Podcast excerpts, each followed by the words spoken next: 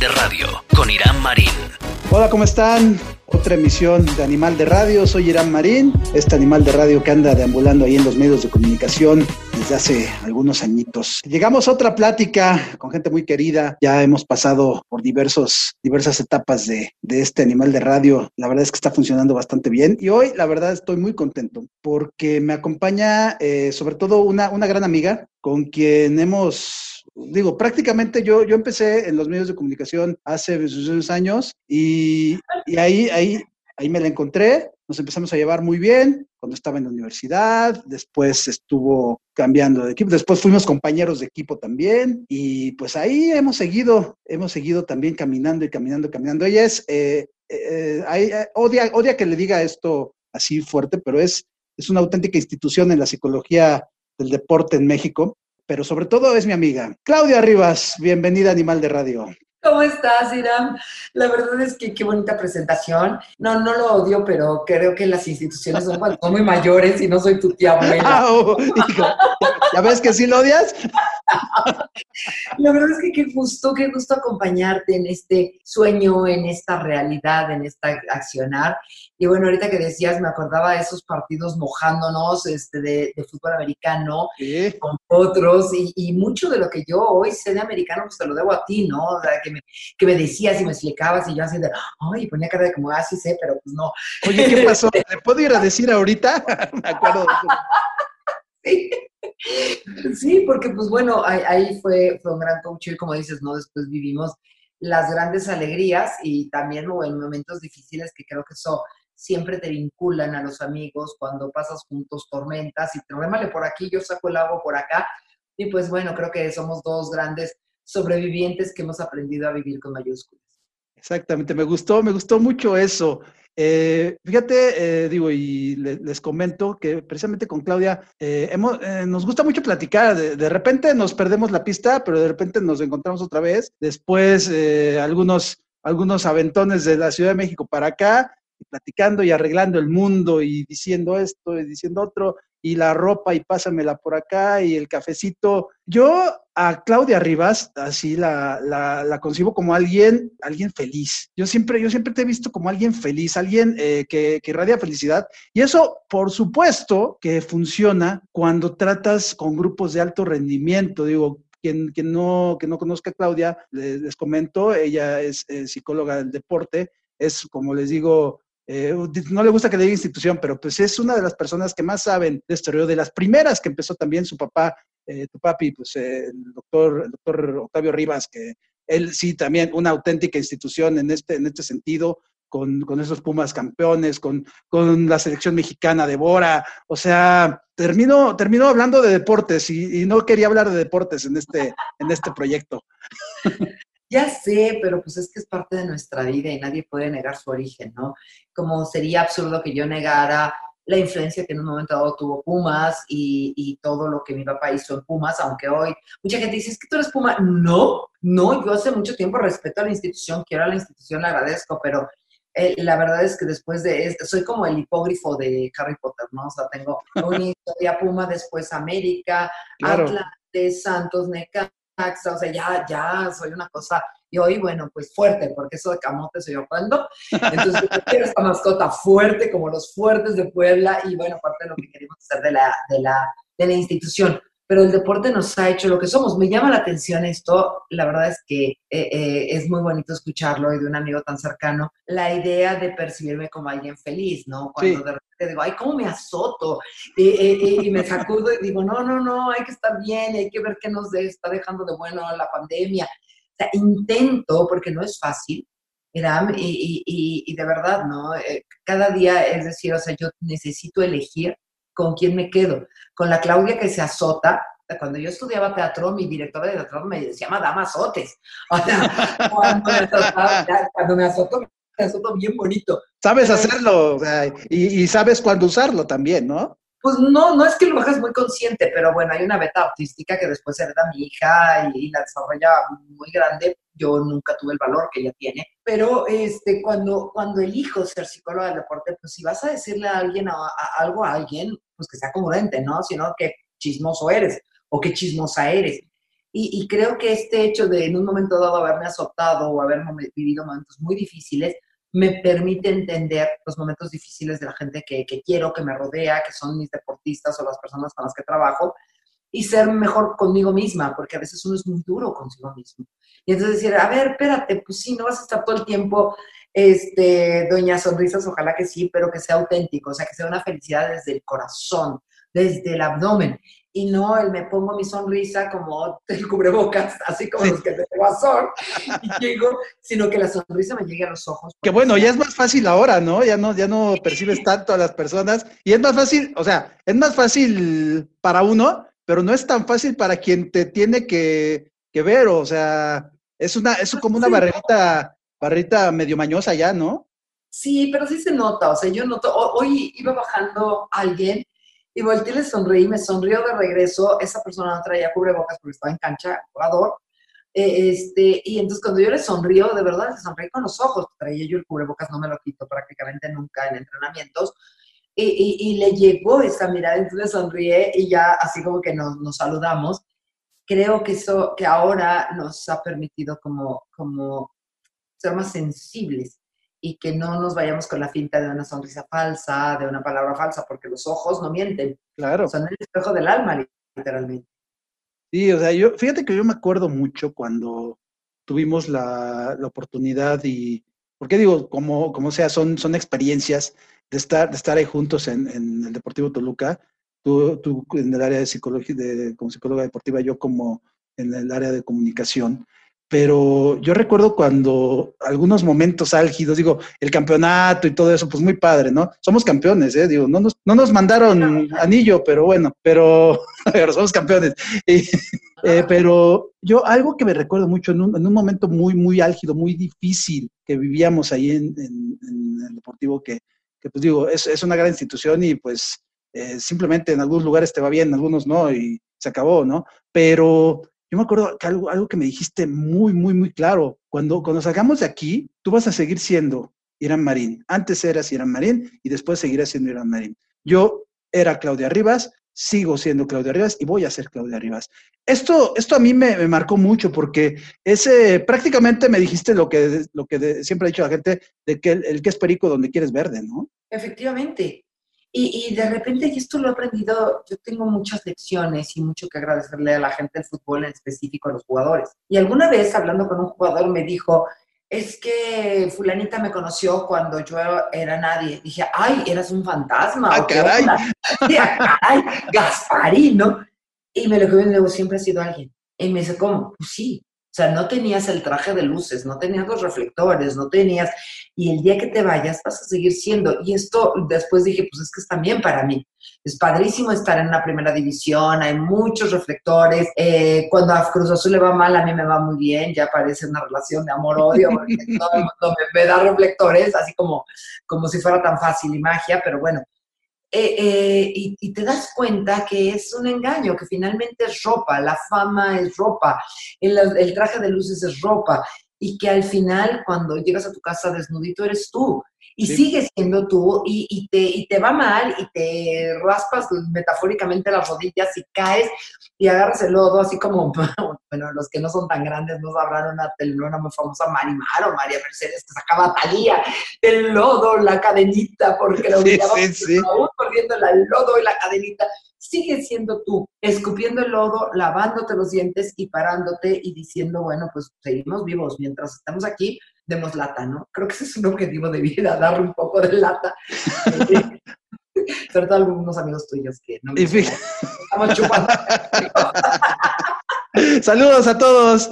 Oye, fíjate que, precisamente acerca de eso, digo, yo, yo lo, digo sin, sin, ningún tapujo. Yo te robé una frase para utilizar en los medios de comunicación. Te la robé literalmente de una entrevista. Me acuerdo cuando estabas ahí en la universidad que te dijimos, te preguntábamos y tú dijiste, sí, porque en este laboratorio de la vida llamado deporte dije, órale, esa frase, esa frase es mía. Y la, la usé en radio, la, la, uso de repente cuando, cuando tengo algún, algún programa deportivo. ¿Te tengo que pagar derechos? No, es nuestra. Es nuestra. Ah, perfecto. Pero auténticamente, el laboratorio, la, vida es un laboratorio. Eso platicaba eh, con Mariano Trujillo, justamente, eh, que por cierto te dejó saludos, el buen Mariano Trujillo. Gracias. un saludo hasta Los Ángeles.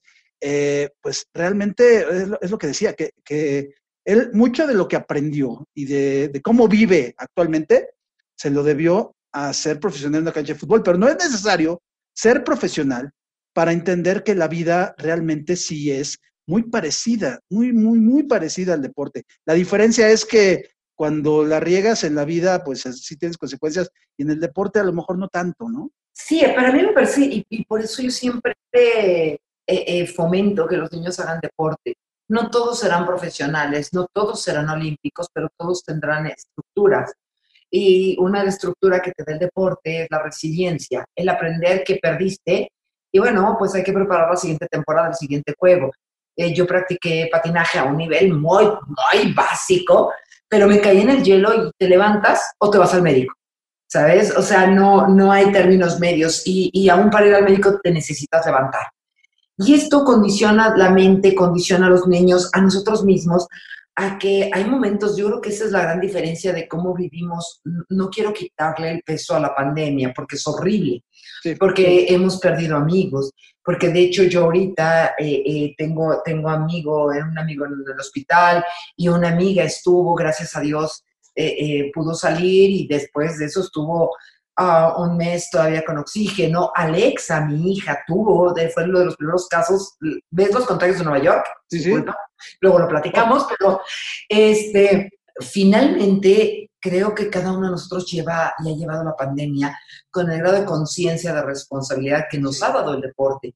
Y en el deporte yo te cuido, tú me cuidas, ¿sabes? En el deporte este, yo meto el brazo por ti y tú metes el brazo por mí. En el deporte es, esto está la fregada, cómo nos cuidamos, cómo organizamos y hablamos de fútbol, nuestra línea de cuatro, que no nos apedrean en el rancho, rómpele lo que acaba y ya después nos acomodamos, ¿no?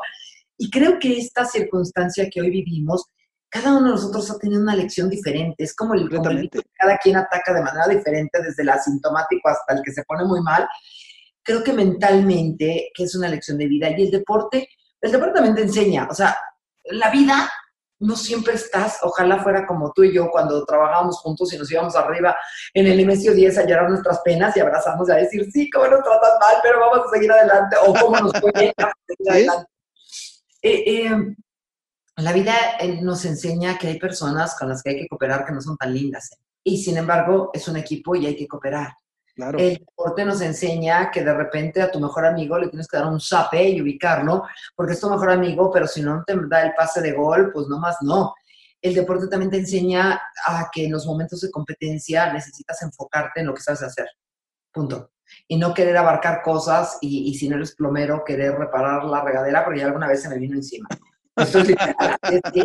Creo que, que eh, esta parte de respetar chambas, de cooperar, de crecer, de levantarte cuando te caes, de también saber cuándo celebrar y, disfrutarlo mucho, ¿no? Y ya después volveremos a sufrir porque el deporte es cíclico, sufres, ¡ah, gol! Chinos clavaron, o dos down, o, ¿sabes? E, e, e, es así y esto es lo que creo que nos tiene adictos a todos nosotros, a este mundo maravilloso este, donde no existen puentes, días festivos, navidades, a mí me acaban de pasar este, lo que de repente se, se hace y pues ah, era puente, no, pues no, no, no va a ser, ¿no? ¿A poco es Navidad? Híjole, toca viaje, ¿no? Toca partido.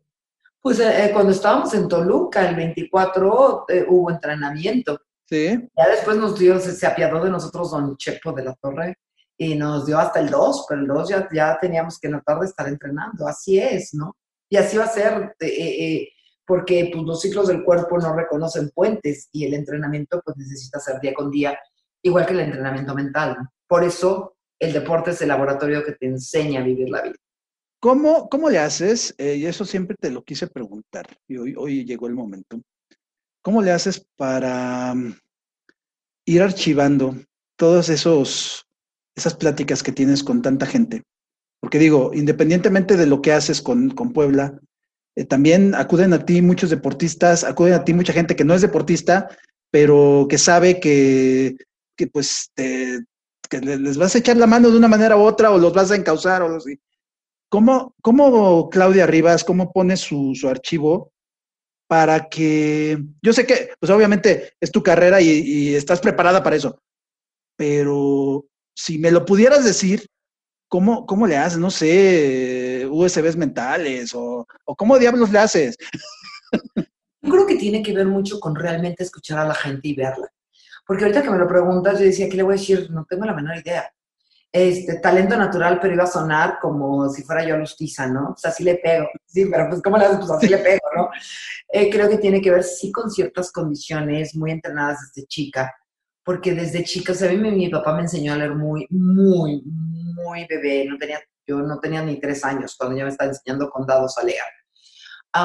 y, y entonces desarrollé esta capacidad como de ser muy visual de tocar las cosas, pero también de tener...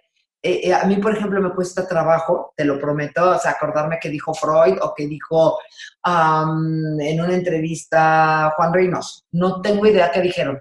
Pero si yo estuve y yo estuve interactuando, tengo el archivo, o sea, literal, ¿eh? O sea, si yo digo, a ver, ¿qué le dije hoy a Irán? Cierro los ojos, te veo, y, y, ya esto, ya viene como que todo. Lo acabas de hacer ahorita, o sea, citaste a Lustiza. Sí. sí, sí, sí. O sea, inconscientemente lo, lo, hiciste, pero, o sea, y eso es justamente lo que, lo que te quería decir. O sea, para, ¿cómo, cómo poder hacer para que tú sigas siendo eh, tú y respetes a la persona que tienes enfrente, obviamente, eh, respetes las historias que, que tienes atrás de otras personas, pero que puedas utilizarlo para, para poder ayudar a otra persona. Esto a mí se me hace fascinante, ¿eh?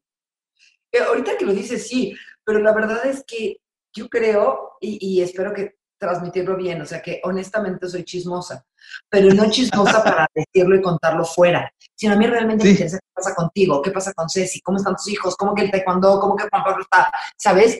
Cuando llega un jugador, o sea, realmente digo, ah, no manches, ¿y eso te pasó? O realmente me interesa qué demonios está pasando en el juego, cuando de repente, y así pues empecé a ver que había este pensamiento intuitivo antes de estudiarlo, porque, o sea, me, soy como minera en ese sentido, me, me, interesa la gente, me gusta la gente. O sea, si estoy en una fila del aeropuerto, ¿te acuerdas cuando la gente podía viajar y tomaba... Sí, sí, sí. sí dicen, que que era bonito. Dicen que era bonito, sí. Pero yo estaba en la, fila, yo he viajado, digo, gracias a Dios, entre mi trabajo y que me gusta y mucho de lo que he ganado literalmente se ha ido en viajes porque es de lo que más me gusta hacer en la vida era de, ay, tengo un señor aquí junto y le voy a preguntar al señor y a lo mejor el señor no me contestaba y me veía con cara de me está ligando o está loca, este, pero, pero pues, ¿de dónde viene? ¿Qué hace? O, la chava.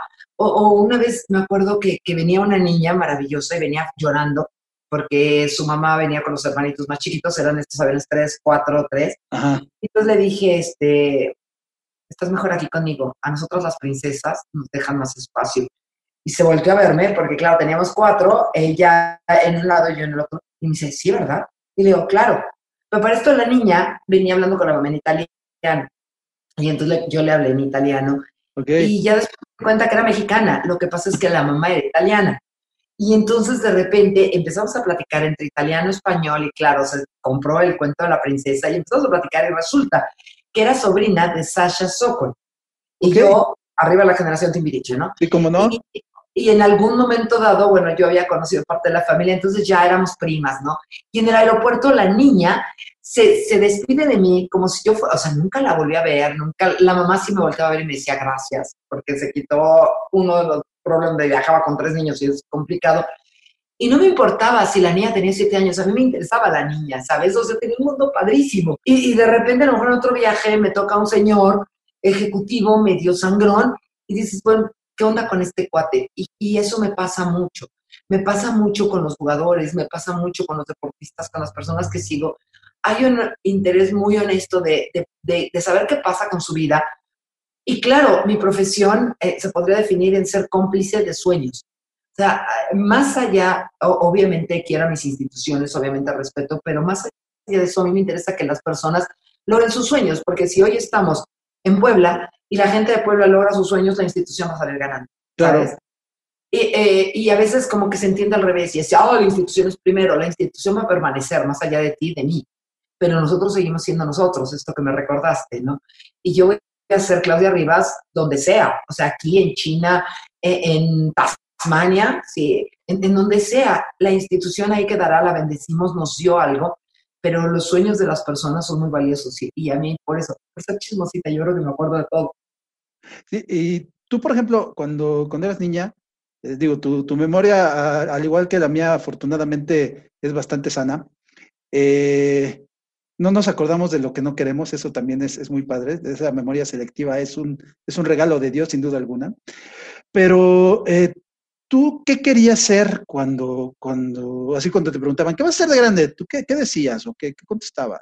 Era infame porque, o sea, ahorita te digo porque infame, nada más luego me dices cómo haces con la memoria selectiva, porque yo trabajo mucho para soltar y dejar ir todas esas cosas feas que no me quiero acordar. Okay. Eh, porque mi mente es como YouTube, ¿sabes? O sea, se aparecen videos que no sabes ni de dónde llegar. Sí. De niña, mi primera vocación, yo quería ser doctor como mi papá. Mi papá era cardiólogo antes que Sí, ser sí, deporte, para ver a Santa Claus. O sea, mi primera respuesta a los tres años es porque mi papá llegaba muy tarde. Y entonces, como llegaba tarde, una Navidad no llegó, que fue un drama, pero es otra historia. Y, este, y entonces le dije, ¿pero viste a Santa Claus? Y me dijo, papá, sí, sí lo vi. Todo bien. Yo quiero ser. Luego fui creciendo y dije, me gusta la biología. Quería ser periodista, biólogo, astronauta, corredora de autos y actriz. ok. O sea, la psicología ni pintaba, yo quería hacer todo esto, ¿no? Entonces, bueno, fuimos descartando. Corredora de autos, no me encanta la velocidad. Me da en general un poco de miedo y precaución para que no Pero te gusta verlo, ¿no? Sí, sí, me gusta mucho y disfruto mucho lo de Checo. Sí, sí, me gusta y he ido a la Fórmula 1 y lo disfruto muchísimo, además de que me encanta tirar rostro. Entonces, cuando- como voy con el glamour. Bromas. Sí, no, sí. No es glamour, entonces como que su shine, su brillo se me pega y entonces invita esas cosas. Llega, llega, tu, llega tu momento de brillar cuando llega la 1, Él es ¿no? como el hada madrina, me, me pone así y entonces se me quita el disfraz de Cenicienta, es decir, las pants, la gorra y todo esto. Y O entonces, aguas con los zapatos. sí, bueno, eso sí, siempre es un problema. Porque, mm, bueno, esa es otra historia, no se usan tacones, pero bueno. Em, fui descartando, ¿no? O sea, la biología me gustaba mucho, pero de repente vi que había que aprenderse cosas que, y, y tener cosas gusanosas que no. Eh, de alguna manera, pues el periodismo siempre me gustó y pues tengo una participación en los medios de comunicación con mis programas. Seguimos haciendo los programas con mucho amor y aunque no es mi profesión y yo tengo un gran respeto a lo que ustedes hacen, pues sí es un medio de comunicar, de los pensamientos, de poder entrevistar personas, de, de compartirlo y pues algún momento esas transmisiones en el estadio, en mis lapsos donde no trabajaba y podíamos hacer comentarios, pues era, era parte de como de serlo, ¿no? Eh, y, y, lo- y estudié actuación, actuación es mi primera carrera, o sea, la estudié en serio.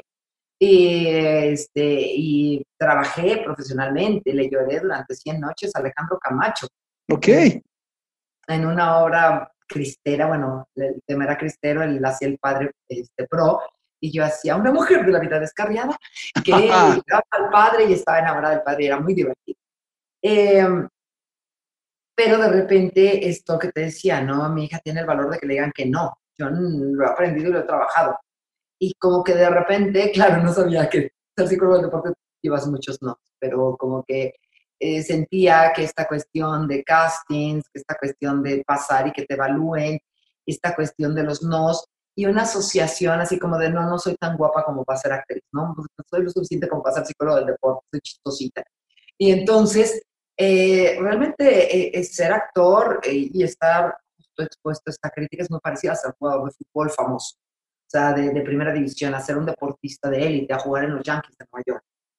Y creo que el paso y la disciplina que a mí me dio el teatro, estas giras, estas funciones, doble función, este mantenerte cuidándote, este aprenderte, este cooperar con gente que te encantaba, porque te juro que Alejandro Camacho es muy buen actor, pero no es fácil en ese momento como compañero, yo no sé ahora, en ese momento hace muchísimos años, y me, me templó, ¿sabes? Me templó muchísimo para, para la vida como psicóloga del deporte, para aguantar cosas. Y lo que es muy chistoso es que lo hice en paralelo. O sea, yo estudiaba actuación y trabajaba y estudiaba psicología porque yo entendía que tenía que entrenar, tenía, sí, entre comillas, que entregarle un título a mi papá, que nunca me lo exigió, ¿eh? nunca me lo pidió. Entonces me daba unas friegas porque tenía funciones y luego llegaba a la universidad y seguía estudiando teatro al mismo tiempo que estudiaba la carrera. Y, y bueno, finalmente pues decidí que no, que, que había que elegir una, elegí psicología, no me arrepiento, aunque sigo estudiando canto, porque algún día me animaría a cantar en público, eso es algo que es un, pudor, es un pudor que todavía no paso. Tú sabes cómo canta mi hija, Sí, no, no, no. pues, hermoso. Tienes escuela, ahora sí. Y no, no, que no me enseñe porque acabamos gruñéndonos. Mejor ella sus maestros, yo los míos. Es muy gente como maestra. Este, yo necesito que me digan, mi reina, qué bien lo estás haciendo, mi amor chula, re bonita, aunque después oigas y digas, uy, cómo me quieren, ¿no? Este, pero bueno, yo de hecho con ella sí tenía miedo como de pasarle, ¿no? Sabes, como el papá que no fue jugador y dice ahora que mi hijo sea jugador. Sí, sí, sí. Y creo que lo hice bien en el sentido de, después ella me confesó que, que me decía de chiquita, mamá, sácame de la escuela, no gastes, yo canto, me gano un dinero y ya no gastas en la escuela. Y yo decía, híjole, pobre niña, me ve trabajar tanto que quiere aportar a la casa. Y no, ella me lo hacía y confesó ahora de grande que lo hacía como manipulación, a ver si me convencía, porque ella odiaba la escuela. Me encantaba cantar. bueno, tú querías ver a Santa Claus. bueno, pues sí. Y después trabajé con uno que no era muy agradable con Santa Claus, pero podría parecer con un poco de barba, así que no conoces. No visualices, Marín, no visualices. Salud. Muchos saludos a toda la gente que esté escuchando. que se dedica a la medicina. Sí, sí, sí. Eh, no visualices, no visualices. Ok, me decías. Entonces, este, muy ruda como maestra de canto, Alexa, y tú vas a cantar algún día. Algún día. Sí, no, ha sido, porque esa es mi barrera psicológica. Todos tenemos barreras psicológicas. Todos tenemos una parte donde la mente fodonga te dice, ay, no vas a poder, no, no, no lo estás bien, no está bonito. Y entonces decirles a vos, me aguantas, siéntate, esto me gusta, esto lo disfruto. Y si volvemos a la congruencia, si le vas a decir a un jugador, ser descarado, juega, tira gol, ve por el balón, pues ¿cómo tú no vas a tener este descaro? Para mí el descaro es una cualidad positiva. Sí. Es decir, vivo más allá de las voces que me juzgan. Soy mucho más de las voces que me juzgan. Ah, ya que lo, ya que lo mencionas, esas, esas voces, ¿no? Ese, ese le, llamaba, le llamaba un amigo el, el, el niño malcriado, el, el, el pinche squinkle que tenemos dentro, ¿no? De repente. Dicen que todos tenemos un niño dentro, un positivo y un negativo, pero, pero ese de, no, no quiero, ah, no, no, no vas a poder, el burlón, el, lo seguimos teniendo, pero, pero hay, que, hay que domarlo, ¿no? Hay que callarlo, hay que, hay que darle su dulce para que se calle un ratito y nos deje trabajar y nos deje cumplir con nuestros sueños, ¿no? Sí, mira, algo que manejaba mucho mi papá, que es una técnica y teoría de la conducta humana que yo le estudié, creo que tiene razón, pero no la sigo tanto. Dice que tenemos internamente como, perdón, tiene varios este, programas, así como hay Excel, Power y puedes uno pasar al otro, pero cada uno de los programas tiene sus códigos. Nacemos con un código yo niño natural, que es las emociones, que es la creatividad, que es lo que nos gusta, que es el amor. Bueno, el amor es una emoción, ¿no? Eh, pero se enferma. Las voces de nuestros adultos, padres, entrenadores, maestros, lo van enfermando y lo van haciendo sumiso o rebelde. Y entonces dices, no, pues lo que te digas, tu patrón, Merced, porque yo aquí tapete con ojos, ¿no? O, ¿por qué? ¿Qué? No, eh, eh, no, algunos con más energía tenemos un niño interno rebelde, pero que a veces es incluso rebelde a las leyes de la vida, ¿no? Gente que toma, gente que se droga, ya enfermo ese niño. Luego decía que había otro programa que era el yo adulto, que es aquel frío que dice conviene, no conviene, vamos a, estructurar el programa de la próxima temporada, eh, este, cómo vamos a tener el gasto de casa, es que quiero comprarme una cafetera que haga capuchino, ¿nos alcanza o no? O sea, es el, el, niño dice quiero. analítico, ¿no? sé Y dice, espérate tantito, vamos a ahorrar, etcétera. Y hay una figura paternal interna que eh, por el lado positivo te protege, es, te pone límites y te dice, a ver, mi rey chulo, póngase a hacer ejercicio, a sudar, cómale mejor, este, vayas a dormir temprano, o sea, te protege, te guía, conserva la salud, te lleva inclusive a estudiar, a superarte, pero hay una parte muy enferma, que es el padre crítico. Y esa es la voz que más nos daña. Es el que te dice, no puedes, cállate, te, ve nomás, qué oso, qué ridículo, qué va a ser tu tía, yo creo que a los niños los deberíamos educar y así he intentado al menos educar a mi hija. No es no te muerdas las uñas porque qué va a decir tu tía abuela, es porque te hace daño y lastima tus dientes. Entonces, sí, entrenalo. O no te robas un teléfono, no porque qué va a decir tu maestro, sino porque moralmente es inadecuado. Porque estas voces, y así nos educaron, yo no sé a ti, pero a mí, ¿qué va a decir tu tía? Pues que lo que la tía, ¿qué voy a decir yo? Que diga lo que sea, ¿no? Sí, pero esa voz crítica es la que te dice, y yo sí me acuerdo, mi papá cantaba hermoso también, tocaba la guitarra, Entonces yo quería cantar con él y sí, mi abuela y mi mamá a veces, no, no, no, tú no puedes, tú no sabes, tú cállate, el que canta es él. Entonces es así como, claro, a lo mejor porque ya me querían mandar a dormir y estaba muy niña y yo quería que cantáramos cri cri cuando ellos querían cantar el andariego. Este, pero yo lo tomaba como mi traducción es canto feo, yo no sé, además tengo una voz muy grave y las voces bonitas, oh, no, qué pues no. ¿Sí? Hoy, hoy en el estadio, y, me pasa, porque en el estadio no hay acústica padrísima, entonces de repente digo, vamos, y soy, bom, bom, bom. Y, de hecho los jugadores me bromean, ¿no? Y me dicen, a ver, otra vez vamos, y yo, ya, cállense. Espérense. vine a aprender muy mayor que es una voz original, que es una voz no, no, tan, no, no tan comercial o no tan frecuente. ¿Haces radio? No, en radio me encanta, pero a la hora de cantar, mm, todavía no. Todavía no. Hoy cantamos. No, pero lo vas a hacer. Yo, o sea, tú, tú, lo dijiste, lo voy a hacer, ¿no? Y es, como, es como lo que, lo que muchas veces pensamos. O sea, hay gente que, uh, yo fíjate que respeto mucho a la gente que, que decreta lo que va a hacer, ¿no? Lo respeto, pero es otro rollo, ¿no? Yo, yo creo más en la certeza, en el creer que lo puedo hacer, creer que lo voy a hacer. Hay cosas, no sé, o sea, de repente le digo a mi esposa a Ceci, oye, yo, yo a veces creo que estamos como en una Matrix, así como que, porque hay cosas que pasan que, que dices, ¿cómo, ¿cómo diablos pasaron? ¿Cómo, ¿Cómo es posible? O sea, si lo veías imposible, pero pasó y yo dije, no, sí, lo voy a hacer, va a pasar esto. Yo voy a hacer, y, cuando me escucha decir eso, me dice, a veces me das miedo cuando dices eso porque suele suceder, o sea, suele pasar lo que estás diciendo. O sea, esto, pues, sin duda alguna, es un refuerzo de lo que decía, fíjate, ahí me acordé de un autor, ahorita saqué yo mi, mi archivo, San Agustín, decía que la imaginación del ser humano es peligrosísima porque puede ver a Dios. O sea, ese, ese, esa frase es, es, lo que, es lo que me, de repente me, me ubica, ¿no? Pues es que sí, la mente, la mente del ser humano es maravillosa, es un regalo muy grande, ¿no? Y fíjate que yo tengo un poco de issue con esto de decreto, me siento y aparece la bicicleta. Eso se me hace flojo, eso se me hace eso se me hace, yo creo, en, el, en la creación, aunque sea redundante. Y lo que hemos estudiado eh, de tanto, mi papá lo explicaba en la física cuántica. Es como apelar mucho a la magia, ¿no? Y eso así como que... Me encanta la magia, y viene, pero le como su espacio. Es como flojo, aún la magia tiene un orden, aún la magia dices, ay, bueno. Pues, sí, pero así como que, ay, ahí está, me lo merezco, ¿no? Sí, así como, ay, ya estoy aquí, ah, que aparezca Rafa Nadal, pues no. Sí, no, no tanto de eso. No, y, y genera culpa yo lo he visto en personas que han tenido como, como esto, es que yo lo decreté y no, entonces no sirvo para decretar. No, espérate. No. Hay, hay un, esta Matrix, decían, y, alguna vez oí un físico este, que lo explicaba, es como un mar, en donde hay una interrelación y el oleaje de Alaska pues nos llega aquí al Pacífico y el huracán que está en Haití pues... Sí, la, famosa teoría del caos, ¿no? De la, mariposa que aleteando provoca un huracán y de otro lado. Pero lo que ahora hemos estudiado es que eh, el cerebro hace como galaxias neuronales. Y entonces, eh, eh, por ejemplo, si voy a jugar en un pasto natural a 2.400 metros, mi cerebro tiene las neuronas de, mira, le vas a pegar así todo, jugador de experiencia.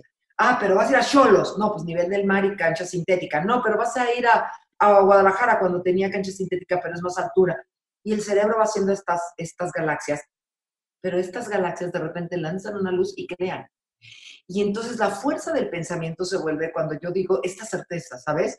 Porque, pues porque llevo, creo que toda mi vida he tomado clases de canto, pero ahora sí lo hago con un entendimiento corporal, con un entendimiento no nada más como mecánico de, bueno, pues vamos a intentarlo, si no tú lo dijiste con esta certeza. Y hoy me oigo y digo, uy, esto no lo hacía, bien, ¿sabes? Que te da confianza, cada éxito facilita el que sigue, cada éxito te da confianza, como un jugador. Mis jugadores en el Puebla esta temporada decidieron que le pegó infame al balón. Y tienen razón. Y entonces no decretaron que su psicóloga le iba a pegar feo, me pusieron a entrenar. Y entonces, digo, yo puedo agrandarme y decir que Brian Angulo, sí, se pasaba cinco minutos pegándole al balón conmigo para que yo le aprendiera a pegar un poquito menos mal. Y al rato llegaba Tabo y al rato, y se lo tomaron muy en serio. Y, y, de repente hoy le pego menos mal. No voy a jugar en la femenil. No, no, pero. me interesa cantar, no me interesa jugar fútbol. Sí, cantar sí, porque es un placer que me llena todo lo que yo soy. Jugar fútbol, pues nada más es, de hecho a veces hasta le pego mal adrede porque se rían un poco. Ah, porque sí, sí, sí, seguro, seguro. Claro. Pero es muy curioso cómo, cómo si el cerebro crea y cómo parte de esta palabra que tú dijiste, de repente viene una certeza que no sabes ni, ni de dónde, pero que sí viene de tu cerebro. Y tu cerebro lee señales muy sutiles y entonces te dice cosas que no, vamos, que en la lógica no podrían pasar. Y que, y que digo, o sea, yo no decreté conocer a Rafa Nadal, yo tuve la oportunidad, lo había visualizado tantas veces que supe qué hacer en ese momento para tener mi foto con él solitos y hablarle en catalán pero lo había practicado 10 años. 10 años yo jugaba y decía, cuando lo vea le voy a decir Y decía, sí, sí, estemos En, en, Mallorca y le diga Ben Y durante mucho tiempo bromeé que yo no iba a jugar con un equipo varonil de fútbol profesional porque ni era hombre y me pasaba un poquito de la edad. Y te puedo decir que en noviembre estaban haciendo este ejercicio que me encanta, posiciones cambiadas, y justamente, querido Brian Angulo, me dice, ¿quieres ganar? Y siempre me decían esto, ¿no? Como para que les apueste a los de la casaca rosa o de la naranja. Sí, sí, sí. Y le digo, sí, voy con ustedes. El primero que me decía siempre iba con ese, ¿no? Y me dice, no, no, no, construye tu victoria y me avienta la casaca. Y me dice, éntrale. Y ya, pues bueno. bueno, ya habías, hecho, ya habías hecho algo cuando los simuladores allá en... Sí, pero... En ¿no? Perdón, esta vez sí. Ahí inauguré la posición estorbo por izquierda. muy buena estorbando, no le pego un balón, pero no se acercan los delanteros. Pero no pasa, o pasa el balón o pasa el hombre, pero no pasa nada, pero no juntos, Exacto. Mi, querido central, Emanuel Golarte, de un ochenta y tantos y fuerte, yo tenía mucho miedo de lastimarlo pegándole, este, pero no lo dejé pasar y de repente no lo sacaba de balance y le hacía cosquillas o, le decía algo que me hiciera reír o cuando iban a tirar el penal en contra, este, empecé a decirle al preparador físico que qué guapo estaba el día de hoy y pues nos reímos mucho de él, ¿no? Entonces, yo eh, eh, sin querer fui construyendo este momento en donde eh, eh, jugué con el equipo varonil de primera división en un estadio como el Cuauhtémoc, sí, teniendo como compañeros a Viconis, a Tabó, que se lo tomó muy en serio y me, ubicaba en la cancha. Muy lindo él porque me decía, ¿de qué vas? A la izquierda, anticipa, vas tú con él. Con la, sutileza de un, de un jugador profesional, ¿no? Exacto. Sí, sí, sí. Muy divertido. Y entonces lo decreté nunca. Nunca lo decreté, lo construyó mi cerebro. Exacto, pero, pero, pero dijiste, bueno, vamos a hacerlo bien. Fíjate que a mí me pasó algo muy, muy chistoso también. Cuando yo, yo ya había cubierto un Super Bowl en, en 2005 en Jacksonville, pero yo dije, la próxima vez que esté en un, que vaya un Super Bowl, me voy a tomar una foto abriendo las manos y con el campo atrás. Pasó, pasaron los años, pasó 2006, 2007, 2008, 2009, 2010, tu, tu, tu, Llega 2016, ya en Fox Deportes, y resulta ser que pues, me, invitan al programa NFLeros, me, oye, vas a estar, ta, ta, ta, ta, y pues el final es, en, es obviamente pues en el Super Bowl, te vas a acreditar, o sea, yo así como, ay, perfecto. Entonces, lo fui, lo cubrí, o sea, yo había dicho que el día más feliz de mi vida iba a ser cuando cubriera otro Super Bowl o cuando tuviera un hijo. Este, no, lo, de los hijos supera cualquier Super Bowl, pero eso ya es, otro tema. Pero sí, o sea, yo, yo me acuerdo que estaba, estaba en el estadio, terminó el partido y una voz interna, tu foto, te lo juro. O sea, yo ya me iba del estadio, pero así la, voz, tu foto. No, pues puse a, puse a mi jefe a, que agarrara la cámara, le digo, así, y, o sea, y me la tomé, ¿no? Y estoy seguro de que voy a volver a ir a otro, y de que voy a ir a unos Juegos Olímpicos, y de que voy a ir a un Mundial de Fútbol. O sea, estoy seguro, lo sé que, sé que lo voy a hacer, no lo estoy decretando. Entonces, esto también es algo muy padre porque luego le pregunto a mi hijo, le pregunto a mi esposa, oye, este, ¿crees, que se, ¿crees que vaya a ir? Sí, claro que vas a ir. Y, a veces parece que, que, las cosas se dan como para que no sucedan, ¿no? Y eso también es, un, es de repente un, un, regalo que da la vida. O sea, ¿cuántas veces y ahora, ahora yo soy el que estoy diciendo las cosas, pero quiero que me lo, quiero que me lo, me lo digas desde el aspecto profesional.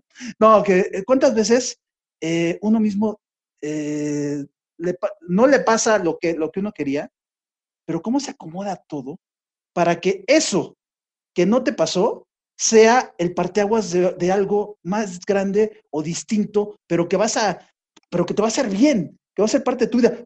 dicen por ahí, por algo pasan las cosas, sí, y estoy completamente de acuerdo con eso, ¿no? O sea, el, de repente estar pensando, no, pues es que a lo mejor si lo hubiera hecho, no, pues ya pasó. Y, pero pasó y me, sirvió, ¿no? Y la verdad es que lo que sucede conviene. A mí me gusta más esa frase. A ah, muy bonita. Porque lo que sucede te va a convenir. Y es cierto, ¿eh? Y, y, de, de, repente vivimos cosas que decimos, no, no inventes, y qué triste, o, y queremos forzar las cosas y nomás no se te da, y de repente, eh, por ahí de estas cuestiones de, psicología, años 60, 70, decía, toda adversidad tiene eh, la cáscara, o sea, es la cáscara, la adversidad de una semilla que te trae un éxito igual o mayor que la adversidad. Y por lo menos, bueno, ahorita que tú me lo comentas, yo así lo he visto, ¿no? Sabes, eh, el, el eh, como algo que aparentemente es negativo te hace más fuerte y de repente dices, qué bueno que no me pasó lo que le... Gracias, Diosito, que eso que te pedí, no me lo conté. No, no, no, sí. sí, que tú sabes más que yo y que tú estás viendo mucho más alto que yo. Porque a veces queremos forzar las cosas. Y, y, mira que volviendo a, a mi tema favorito, eh, que es mi hija, este, en plena pandemia, ella me dice este, que se quedaba en Nueva York, ¿no? Pues bueno, a los dos días me dice, mami, esto está horrible, yo aquí no me quedo, llévame a México, o sea, en México tengo una casa y, y ella allá era económicamente independiente, estaba, seguía estudiando, trabajando, yo eh, eh, teníamos costos que, me tocaban a mí, pero que ya eran mucho menores, ¿no? Se viene y un mes después me dice, es que no es posible, regreso a ser hija, pedirte para comprarme unas papas, este, la pandemia y todo. Y hoy, eh, eh, la verdad es que está inmersa en proyectos muy positivos que no hubieran pasado si se acabó en Nueva York. Yo le digo que, le falta, que a mí me faltaban horas mamá y a ella le faltaban horas hija. Claro. Eh, que a veces no ha sido fácil porque pues, yo estaba acostumbrada yo mi vida, mis concentraciones y de repente, chin, me voy, pero le paso hola, ¿sabes? pero esto creo que, nos ha permitido, y esta adversidad que fue, que se tuviera que regresar, que ajustar nuestras vidas, se volvió una bendición. Porque el día de hoy yo como rico y nutritivo gracias a que ella se entretiene y es re buena cocinera, ¿no? Y esto te digo en algo banal y cotidiano, pero en sus propios proyectos de vida ha sido eh, eh, una bendición. Ahora, que aprendamos toda la humanidad rápido, porque yo quiero volver a, esa vida de donde se viajaba y donde podías abrazar a la gente sin Esperemos que sí. Esperemos que sí. O sea, me queda claro, digo, ya para, ya para terminar, porque ya se, está acabando el tiempo, me queda claro que tú si te encuentras las dos, eh, las dos famosas pastillitas, la, cápsula roja y la cápsula verde, con la cápsula roja eh, te dan 5 eh, millones de dólares y con la cápsula verde se corrigen todos tus errores venga el dinero, ¿no? Sí. y justamente vendría ese dinero por esos errores. Hoy, hoy hablaba con uno de los chicos que me está ayudando con los equipos y le dije, este, le hice una corrección, ¿no? Y, y fui dura. Después le dije, oye, me encanta tu entusiasmo, me encanta que seas proactivo, pero pues obviamente yo soy exigente, cuido mi trabajo y, y, y, exijo más porque sé que puedes, ¿no? Este, y le dije, ni te preocupes, hace tres días yo cometí un error grave, eh, eh, nada más que tengo la experiencia suficiente para ponerle, echarle tierrita y que se den cuenta, ¿no? Así como los gatos, le echo tierrita a la caca. Con permiso. Sí, pero yo no cambiaría los errores que he cometido por los aciertos y por la vida que he tenido. A veces no ha sido fácil, pero siempre ha sido enriquecedor. Y ya venga la lana, ¿cómo no? Y además seguiría trabajando porque me encanta mi trabajo, pero le bajaría unas horas a lo que da la carga que hoy tengo. Sí, sin duda. Bueno, claro, pues es realmente siempre enriquecedor platicar contigo, ya se nos acaba el tiempo. Eh, ¿Dónde te leemos? ¿Dónde te vemos? ¿Dónde te escuchamos? Digo, estás con el Puebla, pero seguramente por ahí, o sea, ese, esa niña interna, esa niña latosa anda dando vueltas por ahí. Seguimos con el programa de Psicotips, seis años al aire. Gracias, Sonia Villavicencio, porque si no fuera por ella yo ya lo hubiera dejado, pero ella es así mi voz de la conciencia. W Deportes los sábados normalmente a las 9, pero si hay fútbol español, ¿qué crees? Le dan privilegio a los españoles y me mandan a las 8. este, eh, hay un programa que se llama eh, Desayuno W, que es a las 6 de la mañana, que ahí, bueno, pues es realmente una revista, aunque teóricamente soy la titular, realmente nada más paso el balón, ¿no? O sea, así como un 10. sí, sí, sí. Me despido. Eh, creo que el contacto hoy mejor que he encontrado con las personas es Instagram, porque te escriben, porque es, está ahí, tienes un contacto visual con ellos. Y mi Instagram es DRA, la abreviatura de doctora, Claudia Rivas. Este, mi página de, de fans es de, de, Facebook, es igual, DRA Claudia Rivas, y el Twitter es arroba psicotips, pero ya el Twitter ya es como de las tías. Sí, ya voy a abrir mi TikTok. ya habla tu, abre tu TikTok para que te pongas a bailar. Para que cante, imagínate, cante, sí, sí, una cantarina, ¿no? Eso, eso, eso lo tienes que hacer y probablemente sea sí, no es mala idea, yo te voy a dar crédito. Por culpa de Irán este TikTok es solamente música, poema, recitación y mi parte artística. Olvídense de la psicóloga.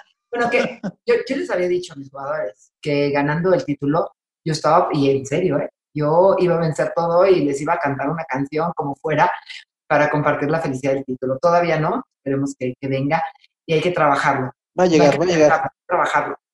Va a llegar y lo sabes hacer. Clau, muchísimas gracias, Claudia Rivas.